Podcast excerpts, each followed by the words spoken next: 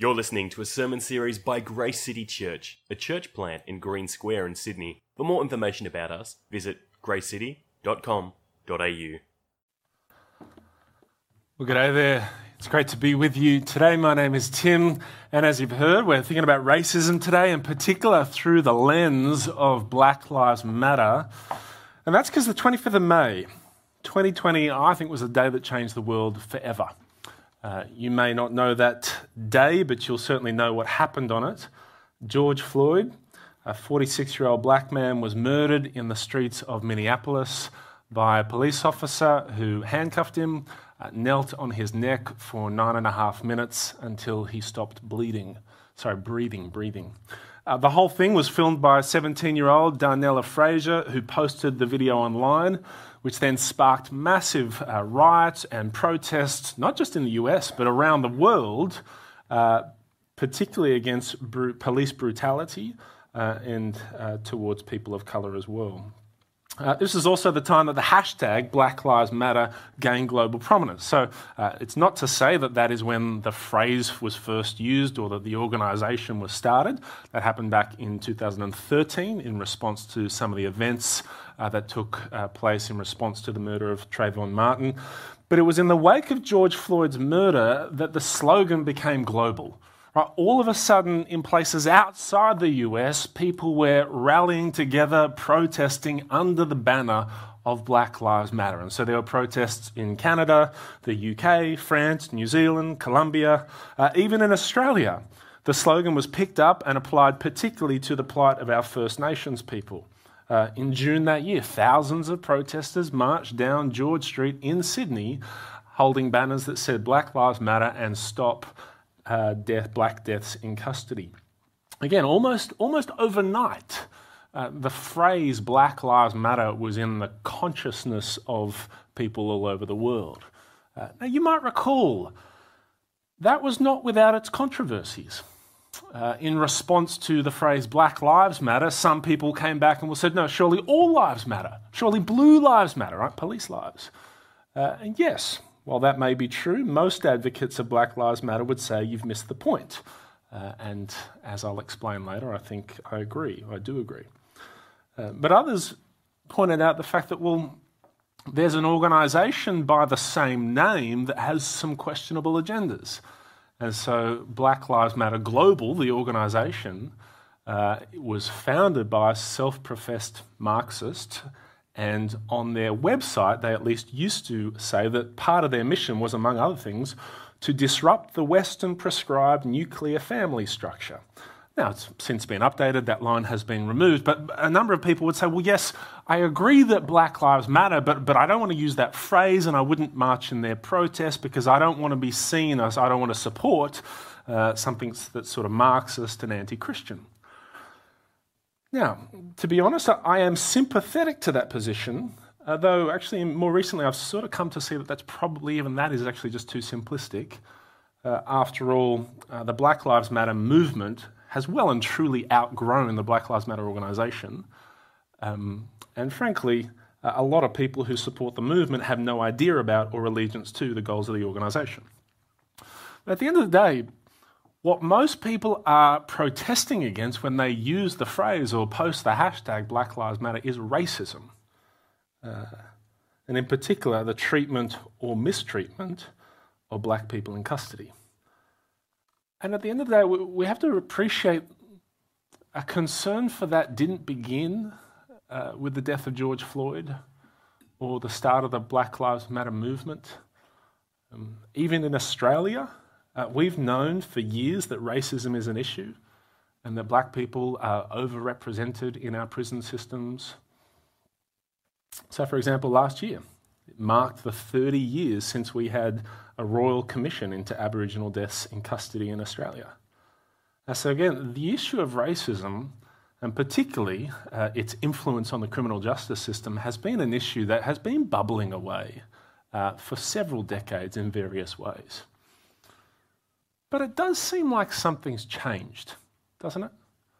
Uh, in recent years, doesn't it seem like, you know, even if we just step back from the issue of police brutality, doesn't it seem like issues of race and racism are far more sort of at the forefront of the public consciousness, uh, not just around the world, but even in Australia. And what's kind of surprising for so many is that it's come at a time where I suspect many of us thought we were making huge steps forward in this area. See, we need to acknowledge Australia has a horribly racist past. Uh, I don't know how well aware you are of uh, what happened, but to begin with, the treatment of our First Nations people by the early settlers was almost unimaginable. Uh, when they not only uh, took their land, uh, many of the early settlers believed that the Aboriginal people were subhuman and so justified killing them on that basis. But it wasn't just the first settlers from 1910 to 1970. That's very recent. Our uh, ch- children of Aboriginal and white parentage were forcibly taken away from their parents and forced to assimilate and adopt the values of what would become known as white Australia, which kind of leads on to our immigration policy. Um, between 1901 to 1949, Australia had a number of policies that aimed to prevent people from non European backgrounds, particularly Asian and Pacific Islanders, from entering Australia. Right? Our, our stated aim as a country was to keep Australia white. It's only in 1975, uh, with the introduction of the Race Discrimination Act, that discriminating against someone on the basis of their race became illegal in areas like employment, public services, and education. So, again, Australia has a horribly racist past. And I think it's worth saying almost nobody in their right mind would say we'd eradicated it altogether for good. Uh, we know it continues to rear its ugly head uh, in Australia, right? So there was the Islamophobia that kind of happened after September 11. There was the Cronulla riots in 2005. There was sort of increased hostility and racism towards particularly Chinese people in the wake of COVID 19 in those early days. But for the most part, surveys show that until recently, the majority of Australians thought that racism was on the decline.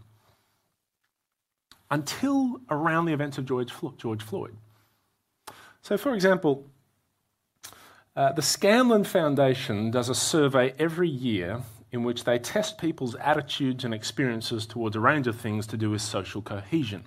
In 2021, the survey found that there was an unprecedented increase in the number of people who thought racism was a problem in Australia. So let me quote to you from the report. It says, despite no increase in reported discrimination between July 2020 and the 2021 report, 60% of people said they consider racism a fairly big problem or very big problem, up from 39% in 2020. An increase of 20 percentage points in response to a general question of this nature is almost unprecedented in the Scanlon Foundation surveys. I think that's interesting. There was no reported increase in discrimination. In other words, specific acts of racism didn't become more prevalent during that time. But as a nation, we became 20 percentage points more convinced that racism was a big deal in Australia. Why is that? Well, I want to suggest the answer is something called critical race theory. Critical race theory. Some of you will have heard that. Uh, maybe you've encountered it through university or through books or through podcasts or through you know, talk shows or maybe the paper. Uh, a bulk of you, I suspect, haven't. That's okay, we'll, we'll explore it today. But what I want to try and do today is to help us see that we've all been exposed to it, and most of us have probably also been influenced by it to one degree or another. Now, if you say, well, how have I been exposed to it? Uh, probably most of us had our first exposure to it really in a big way uh, through the Black Lives Matter movement and all, all, the kind of the conversation that happened in the media around that time. And, um, because really, what that phrase is, Black Lives Matter, and again, this is not the case for everyone who uses it, but for many people, the, the phrase Black Lives Matter is the tip of an ideological iceberg where the iceberg is critical race theory. So I want to explore that with you today. But it, it, might be that you say, well, I, you know, I barely even know what Black Lives Matter is. You know, you've told me some stuff. I, you will still have been influenced to it and exposed to critical race theory because its ideas, its core tenets are just in the air that we breathe, such that they are everywhere. And many of us think critical race theory thoughts without even realizing it. Now, it's worth saying, I don't think that's all bad. In fact, the more I've looked into critical race theory, the more I've come to actually appreciate some of its insights. Uh, having said that, I do also think there are some major problems with it, uh, which we need to be aware of so that we're careful not to adopt it. And so, with that in mind, I, want to preach today's sermon in two parts. The first is to just uh, explore some of the core ideas of critical race theory and tell you why I appreciate some of it. But then the second will be to kind of re examine a bunch of stuff and give a bi- biblical critique of it. So that's what I want to do. Uh, before we jump in, though, let me just kind of give a, a, brief preamble on a number of things. The first is just to reiterate something I said a couple weeks back. This is a series about ideas. It's a series about ideas. And so as I was thinking what I could speak on today, I started to realize there's probably actually there's four different talks I could give today, at least four.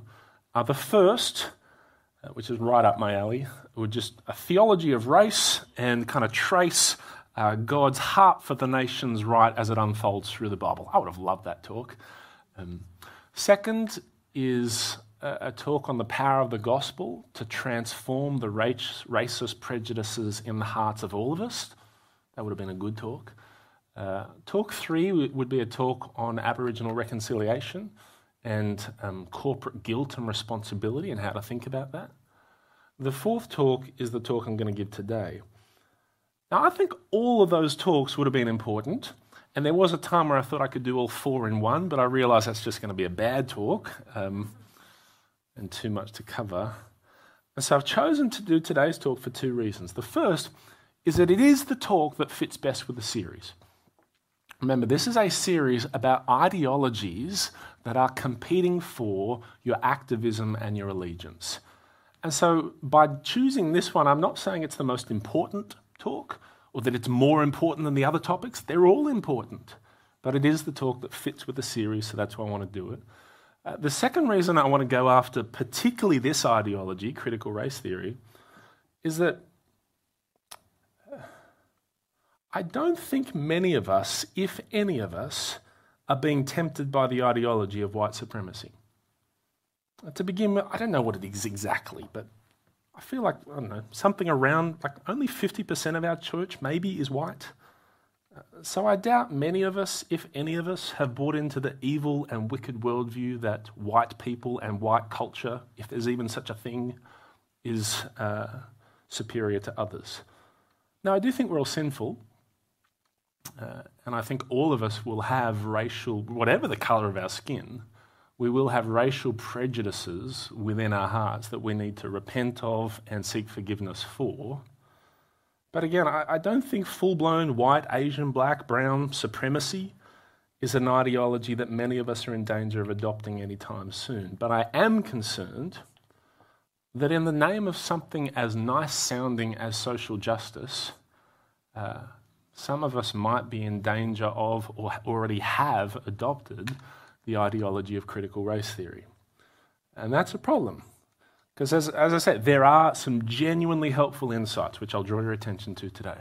Uh, taken as a whole, it is a rival worldview and a false gospel. And so we need to be aware of that.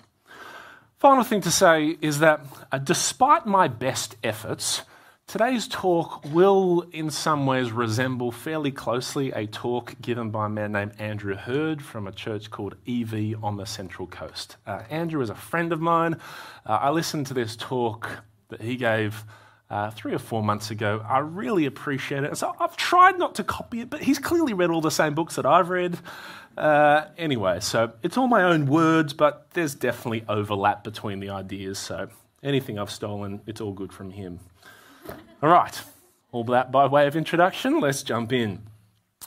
So, core ideas of critical race theory. Now, as we jump in, worth knowing, uh, you almost never, most of you won't encounter critical race theory as a theory. Uh, you'll encounter it through its ideas, through its kind of key tenets.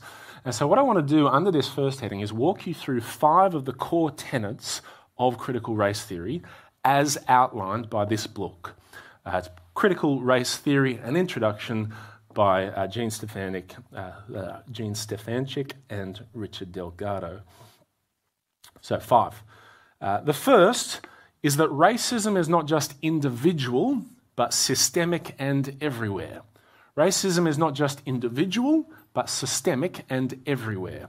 And so Delgado, Delgado and Stefancic write this racism is ordinary, not aberrational. It is the common, everyday experience of most people of colour in this country. Now, they're writing for a US audience there, but you get the point. Now, I suspect until recently, most of us probably would have thought of racism as um, prejudiced attitudes or actions of one person or group towards another person or group based on the race of that person.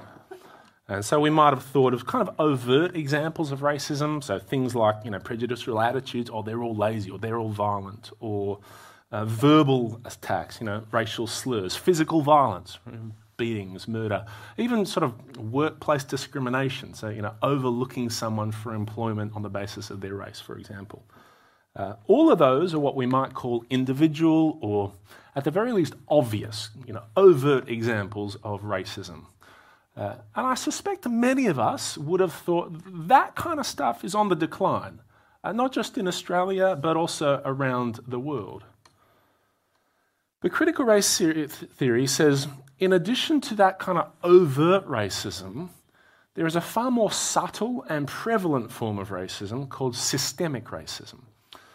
And this is the idea that racism isn't just about people being prejudiced and oppressing others, it's about an entire system of power that disadvantages and oppresses those who aren't in the dominant group. Now, uh, if you're tempted to reject the idea or sort of be resistant to it, as frankly I was once upon a time, uh, just hold the suspicion and let's just consider for a moment uh, the example of the British colonisation of Australia. Uh, when the British came to Australia, they brought with them a way of life that was radically different to the way of life of um, Indigenous Australians. Uh, for thousands of years, the Aboriginal people had lived a, a nomadic hunter gatherer life with their own dress codes, their own languages. And then along come the British with their own dress codes and their own uh, languages and a particular approach to farming and manufacturing and things like that that valued you know, private property, wealth, and uh, private ownership. Now, those are two radically different systems. They're two radically different societies that re- emerge as a result of that. Now, if they could exist side by side, maybe it was okay. But that's not what happens. Because over time, the settlers expand their society and push out more and more uh, the First Nations people and kind of to the fringes until effectively they've set up an entire system and a way of life and a culture that disadvantages anyone that really values a hunter gatherer way of life. Now, uh, someone might come back to that and say, well, okay, but, but that's not racism. Right? You know, they didn't intentionally set up the system to disadvantage Aboriginal people, just sort of turned out that way. Thing is, even if that's true, the fact remains that the system disadvantaged First Nations people and often continues to do so. So you can call it systemic inequality or systemic prejudice if that makes you feel better, but that is what critical race theorists are trying to describe when they use a term like systemic racism. And actually, I think it's a helpful insight. It opens our eyes to some of the things that are going on. So I'm thankful for it. Number two, second core idea is what's called interest convergence, or uh, most white people deny and defend their own power in the system. Most white people deny and defend their own power in the system. And so Delgado and Stefancic write this. Say, because racism advances the interests of both white elites materially and working class whites psychically, large segments of society have li- little incentive to eradicate it. So this one builds off the first one, right? Because the system advantages white people, white people have no desire to fix it. Now, if you're a white per- person, just don't get too defensive straight away, because we're in a church. Think about the doctrine of sin. What does it tell us about humanity? It tells us that humans are sinful to the core. And so, without the transforming power of the gospel, all of us have a vested interest in looking after ourselves and holding on to any power or privilege that we may or may not experience and enjoy. And so, of course, this is going to be true. It's going to be true for white people in Western European nations. It's going to be true for the majority people in other parts of the world. That's just the way that sinful people work. When we have power, we like to hold on to it, and sometimes we deny and defend that we even have it. Now, it, I think it's worth noting it may not always be a willful denial of the power. So sometimes it, it may just be that we're sort of a bit blind to it. And so let me illustrate that by way of my own experience. Um, until recently, I would have strived for and actually prided myself on being uh, what is sometimes called colorblind. In other words, I saw it as a good thing that I tended not to notice the race of someone that I was speaking to, whether, you know, white, black, Asian, brown skinned. I thought that was a good thing. Uh, and when I did notice, I tried not to know, I tried to forget about it because I didn't want to treat people differently on the color, on the basis of their skin color. Now, frankly, uh, I still think that is most of the time a good way to think. But I have actually started to see that it's not always the most loving approach. So, for example, uh, George Yancey has written a book called Beyond Racial Division A Unifying Alternative to Colorblindness and Anti Racism. Now, he's writing for a US audience, um, but he makes the point that, uh, in general, conservatives and white people tend to prefer colorblindness, whereas progressives and black people, again, he's writing for the US, uh, tend to prefer anti racism. I won't go into what anti racism is, but he makes the point that being colorblind is usually only something that the dominant group in a culture can afford to be. And so, for example, I can afford not to notice colour because the colour of my skin almost never disadvantages me, except, of course, when I go up against the sun and I get sunburned. Uh, but that's not everyone's experience. For many people of colour, not all, but some, many, overt and covert prejudice is actually a regular experience. And so for me to say, hey, let's just pretend that colour doesn't exist, hey, we're all the same, I don't see colour, that is at best uh, naive and at worst willfully turning a blind eye to their suffering. Now, irrespective of whether I can actually do anything to change the system, at the very least, I can acknowledge it. I can see their pain. I can let them know that I see their pain, and so they don't have to suffer in silence.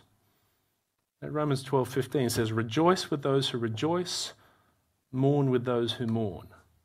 Uh, it may sound counterintuitive, but sometimes actually allowing ourselves to, to see colour is helpful because it enables us to mourn with those who mourn. And so, this is why I think saying all lives matter back in 2020 was just, you missed the point. You're insensitive. Of course, all lives matter. But it was the black lives who were mourning.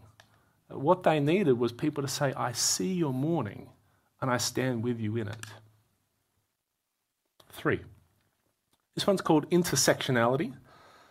It's the idea that racism is only one form of prejudice which compounds as it intersects with other minority identities. That's a mouthful, wasn't it? Give it to you again. Racism is only one form of prejudice which compounds as it intersects with other minority identities. Now, I could quote to you from the book, but that won't make it any clearer, so I'm just going to give you a graph or a, a diagram instead.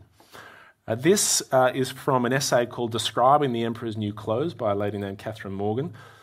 And it outlines each of the axes by which she thinks oppression takes place. And so the theory goes the more features you have above that horizontal line, Uh, so if you're male, if you're white, you're young, you're straight, you're educated, you're attractive, you're able-bodied, etc., etc., the more privilege points you enjoy, and the more likely you are to oppress others. Whereas uh, the more features you have below the line, so you're female, you're dark skinned, you're old, you're gay, you're illiterate, you're unattractive, you're disabled, etc., the less privilege you have and the more oppression you're likely to experience. Now, I'm going to offer a critique of that later on, uh, so we'll come back to it. But I, I, do think it's a helpful observation, again, because uh, racism is the result of sin. And sin wants to use and abuse power. And so the same sin that manifests itself in racism in one area, white over black, will also manifest itself in other areas where I may have a certain form of cultural power. And so it's helpful to just draw our attention to that. Fourth, the fourth core tenet is what's called standpoint theory, uh, sometimes standpoint epistemology.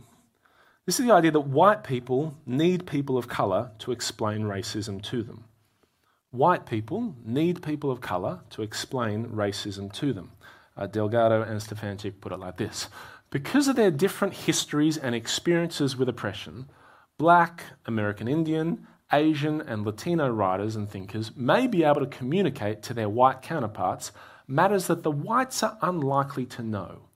Minority status, in other words, brings with it a presumed competence to speak about race and racism. Now, again, I think there's a degree of truth to that. Uh, in preparation for today's talk, I spoke with an Indigenous pastor, so a man. Uh, I spoke with a black woman. I spoke with about 10 men and women of Asian descent. Uh, those conversations probably took me about four, four and a half hours to have. Uh, and to be honest, I learned a lot from each of them. Uh, some of them had experienced uh, overt racism, some of them hadn't experienced too much. But with all of them, I found myself learning things about race and racism that I, I just hadn't really seen or thought about before. Now, to be frank, I didn't need critical race theory to tell me to have the conversations, uh, but it highlights the importance of having them, and for which I'm thankful. Fifth, fifth core idea is what's sometimes called social construction. And this is the idea that race is a social construct, not a biological reality. Race is a social construct, not a biological reality. And so Delgado and Stefancic write race and races are products of social thought and relations. Not objective, inherent, or fixed, they correspond to no biological or genetic reality Rather, races are categories that society invents, manipulates, or retires when convenient.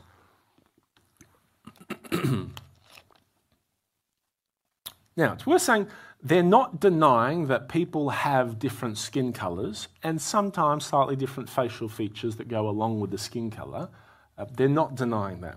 What they're saying is that the modern concept of race has far more to do with social thought than it does biology, and unfortunately, the modern theory, the modern concept of race, has often been used in the past and still today to subjugate and oppress people. So, for example, when the British first colonised Australia, the dominant understanding of race was a theory of kind of being, a theory called uh, the uh, Great Chain of Being. And so it was a way of understanding uh, kind of all of the things in the universe. And so the idea was there's God at the top, uh, there's angels, then there's humanity, then there's animals, then there's plants, then there's sort of rocks and other inanimate objects. And within humanity, there was also a hierarchy in order, which, surprise, surprise, the Europeans were at the top of.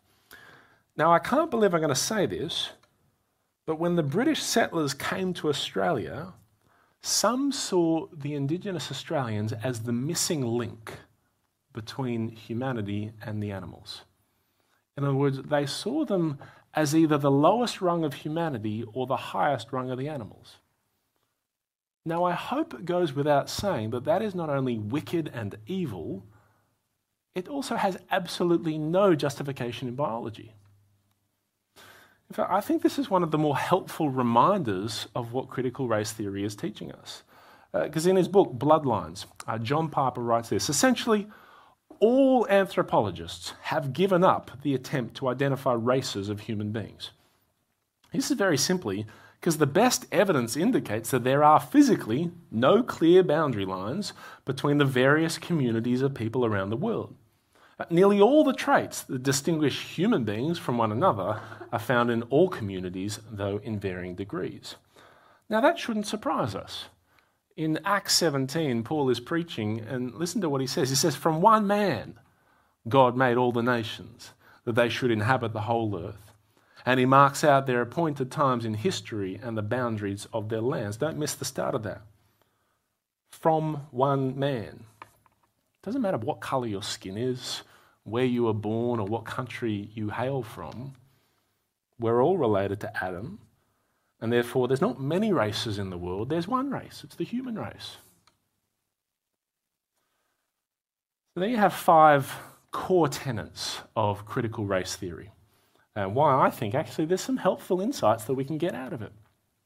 Now, as I said, I will offer a critique in a moment. But one of the reasons I've gone through all the things I think are helpful from it is I, I want to protect you from sort of just, particularly some of you more conservative people, which is, it's me, going after and attacking anyone who looks like they might have learned something from critical race theory. And so, for example, uh, last year I read a book called Fault Lines by a guy named Voddie Baucham. The subtitle of the book is The Social Justice Movement and Evangelicals' Looming Catastrophe. It's received nearly 7,000 five star reviews on Amazon, right? So, this is a popular, a well loved, well circulated book. It's not an outlier.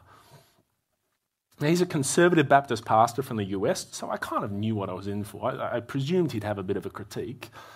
But he's also black. And so I thought maybe he'll at least concede that some of the insights were helpful.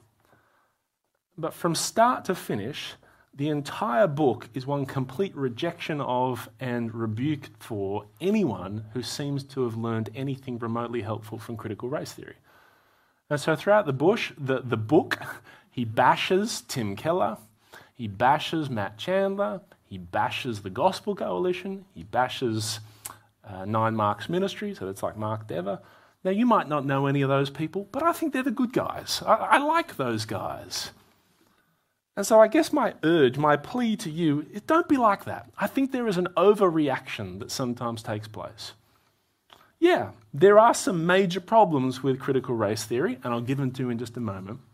Uh, but not everyone who's learned from it is a cultural Marxist who's abandoned the gospel and is hell bent on overthrowing Western civilization as we know it. So have some grace. All right, let me offer a biblical critique. As we do so, we've looked at the five core tenets.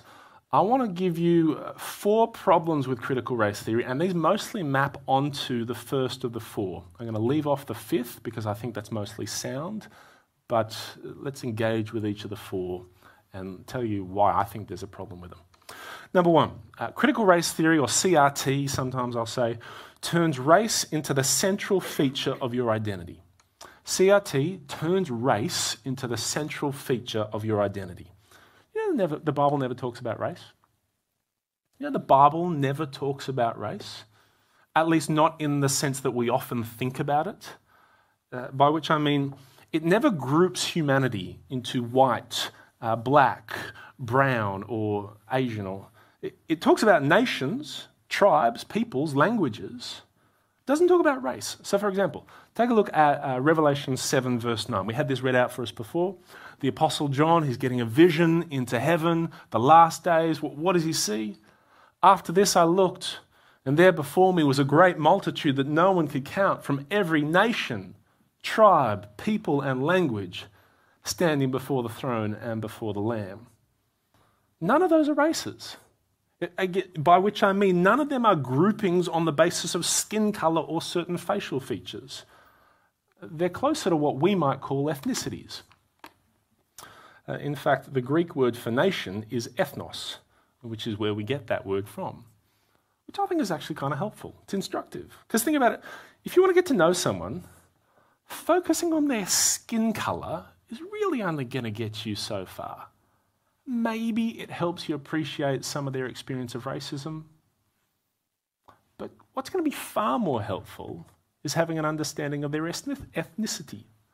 And so, for example, knowing that someone is a second generation Korean Australian born in Sydney is going to be far more useful than knowing, oh, they're Asian.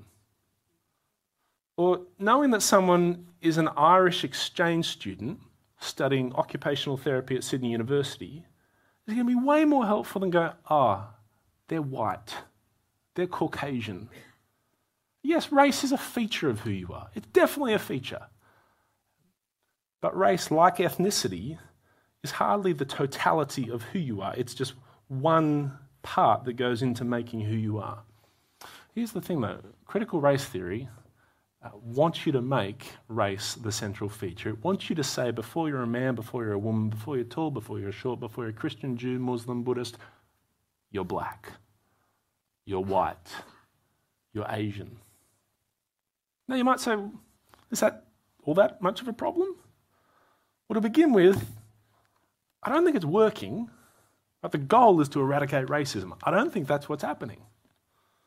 Um, for example, listen to what Helen Pluckrose and James Lindsay say in their book, Cynical Theories. They write By focusing so intently on race and by objecting to colour blindness, the refusal to attach social significance to race, critical race theory threatens to undo the social taboo against evaluating people by their race.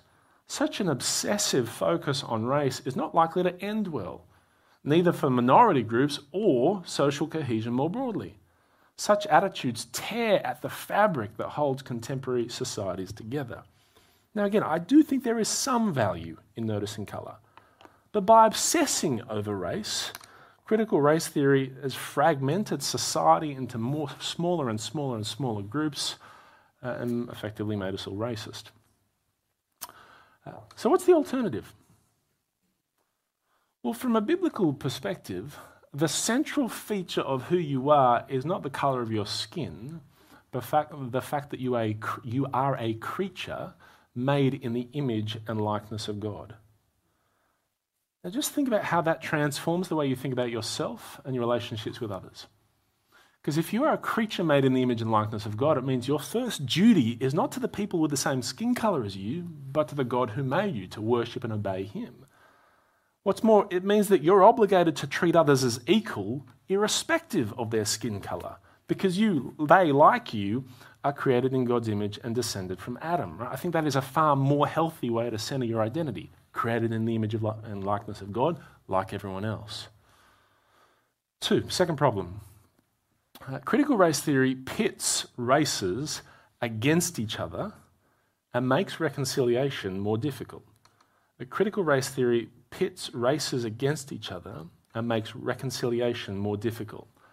See, critical race theory is an offshoot from something called critical theory, which views everything through the lens of oppression. So it puts sunglasses on, and the lens of those sunglasses are oppression, and so everything it sees is in a relationship of oppressor or oppressed. And so if you're white, you're an oppressor.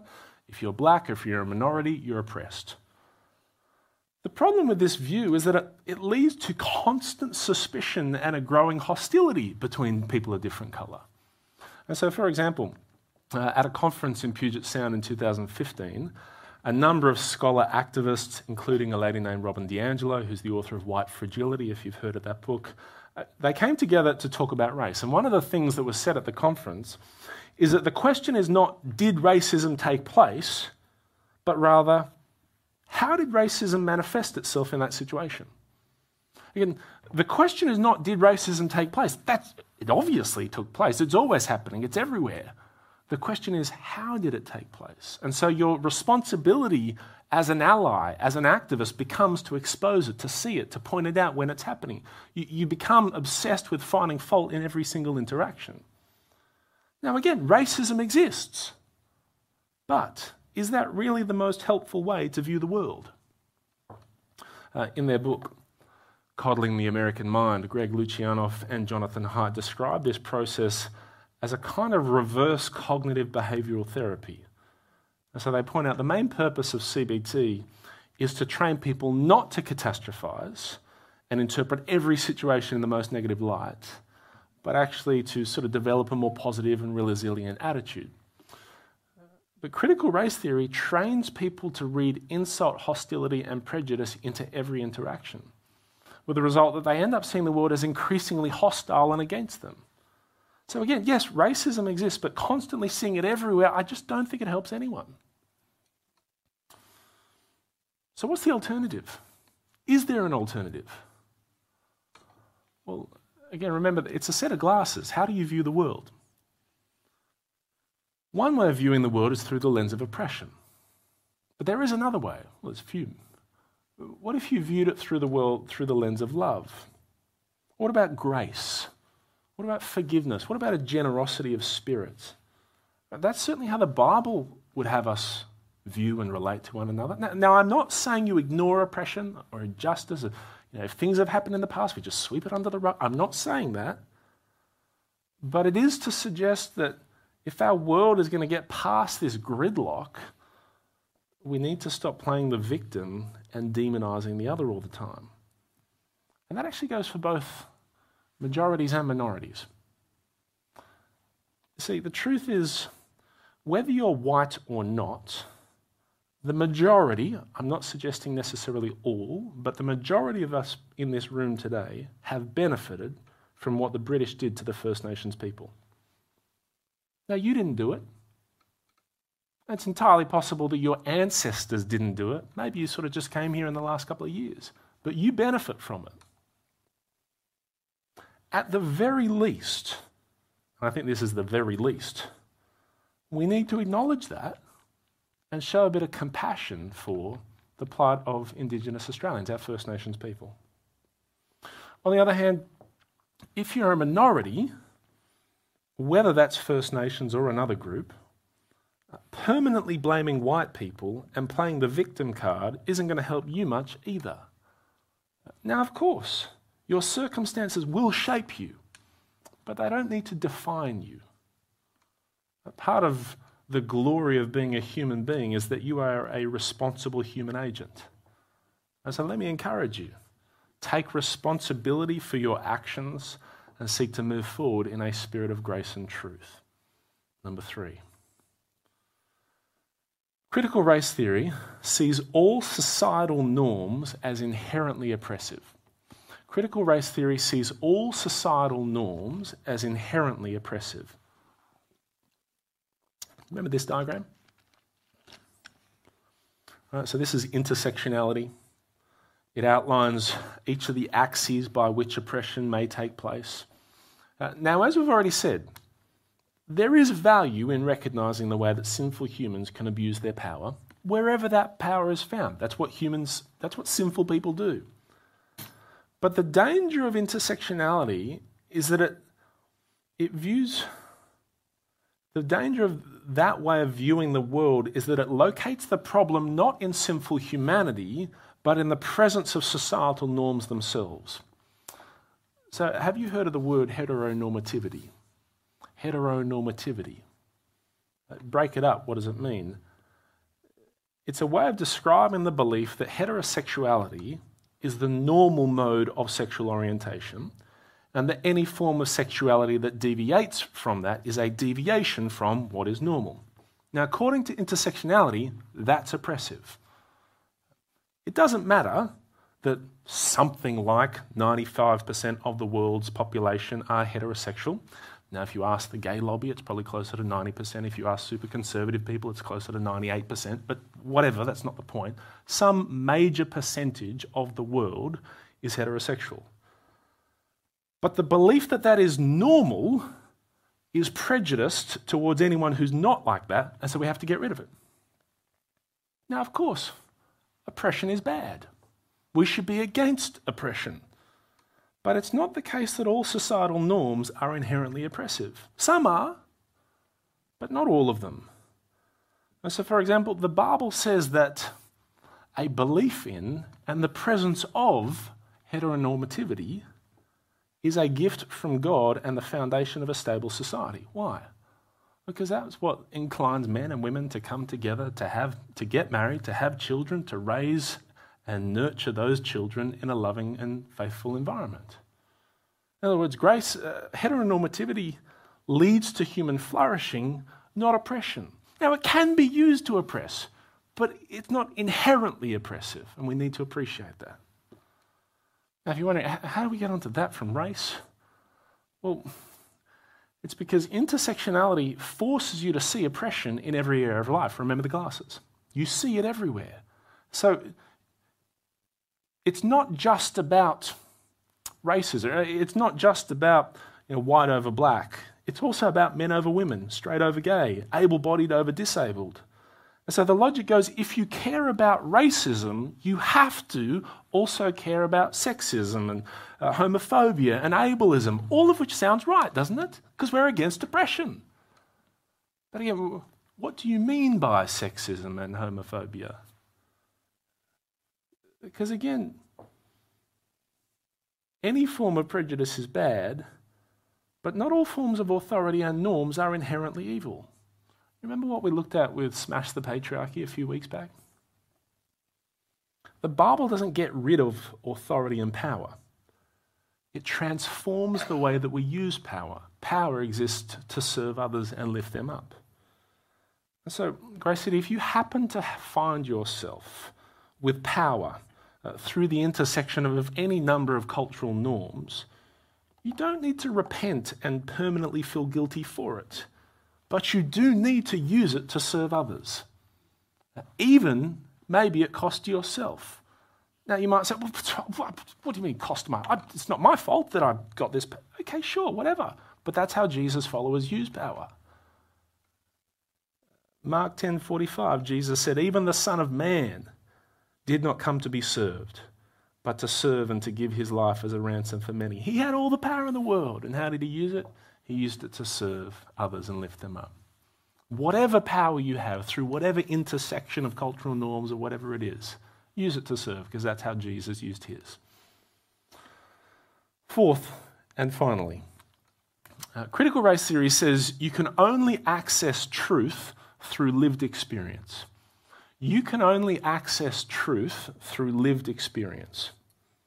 Now, as I've already said, it is important to listen to the stories and experiences of others. But I think there are two major problems with standpoint theory, which is what this is effectively called. Uh, the first problem is it always prioritizes the voice of the marginalized. Uh, so, for example, when it comes to racism, people of color are believed to have a unique voice and a counter narrative that is necessarily true because it's their lived experience. The thing is, what that means is there's never any way to question it or uh, to counter it or to falsify it or, or, at least just to consider an alternative explanation, like maybe there was a misunderstanding. Now, don't mishear me. Um, I'm not, we must and should always uh, treat any form of accusation of racism or prejudice seriously, particularly when it comes from the marginalised, because they don't often get a voice. So we need to get, but listening to it and suggesting that it's necessarily true are two slightly different things. But CRT won't allow for that. If the marginalised person thinks it was racism, it must have been racism. And so we just end up in crazy situations where there's mob outrage and public shaming, all because of how things were interpreted. The second problem, and I think this is the greater problem, is that it leads us to believe that only oppressed people can talk about oppression. So, for example, I'm not qualified to talk about racism because I'm white and I haven't experienced it. Now, again, th- there's a difference between saying, Tim's a white guy, so he's probably going to have some blind spots on this topic, and Tim's white, and so he doesn't have access to the truth about racism. Right, the first one is obvious, and it's why I spoke to a bunch of non white people before I got up today. The second one, well, it's not only false, it's also racist. Grace City, truth is not a private matter, only experienced through personal experiences. It's an objective reality that each of us can come to grasp to varying degrees. And what's more, the most certain word of truth you need to hear on life and death, on men and women, on black, white, Asian, brown, is found right here in the Bible. And so, again, my job as your pastor is not to tell you about my personal experiences Or to only preach on th- things that touch my personal experience? If that was my job, I could barely talk about most things. My job is to study God's word, which touches on every single aspect of life, and help us together to figure out what does God's word say about this particular area. Now, yeah, it may be in the future, and it certainly has been in the past, that we bring in someone else to speak on different issues. And when we do, it might be because they have experiences that enrich their understanding. But, Grace City, please don't buy into standpoint theory. You don't need a woman to tell you how to think about womanhood. You don't need to a gay person to tell you how to think about homosexuality. You don't need a person of colour to tell you how to think about racism. You need God to tell you how to think about all of those things, and He speaks to us through the scriptures. So open up your Bible and say, God, what do you have to say about this issue? And when you listen to a preacher, make sure that that preacher is helping you to understand God and His world in light of God's word. That's what a preacher's job is to do. And if they don't do it, stop listening to them. Rant over. Grace City. Uh, let me close. Racism is horrible. It is wicked, it's tragic, it's evil, and it's far more prevalent than any of us would dare to imagine. But the solution to racism and reconciliation isn't critical race theory, it's the gospel of the Lord Jesus Christ. You see, only in the gospel do I see that what unites me to other people is not the colour of my skin, but the fact that I have been created in the image and likeness of God and I have a common need of a Saviour. Because you, like I, am sinful. Only in the gospel do I actually have the confidence to confess the racial prejudices of my own heart without fear of rejection from God or cancellation from others. And only in the gospel do I actually have the strength to forgive and be reconciled to another, even a racist? Because only the gospel tells me that God in Christ has already forgiven and reconciled me to himself. Grace City, it could be that in the end of today, uh, what you realize is that you do need to repent. Uh, maybe you need to forgive. Uh, if that is the case, I want to encourage you to do it. But what our world needs is the gospel, not critical race theory. And so let us go armed with the gospel and preach about that as agents of reconciliation and then model it to one another in, in our community. Model it to the world through our communal life together. Let's pray.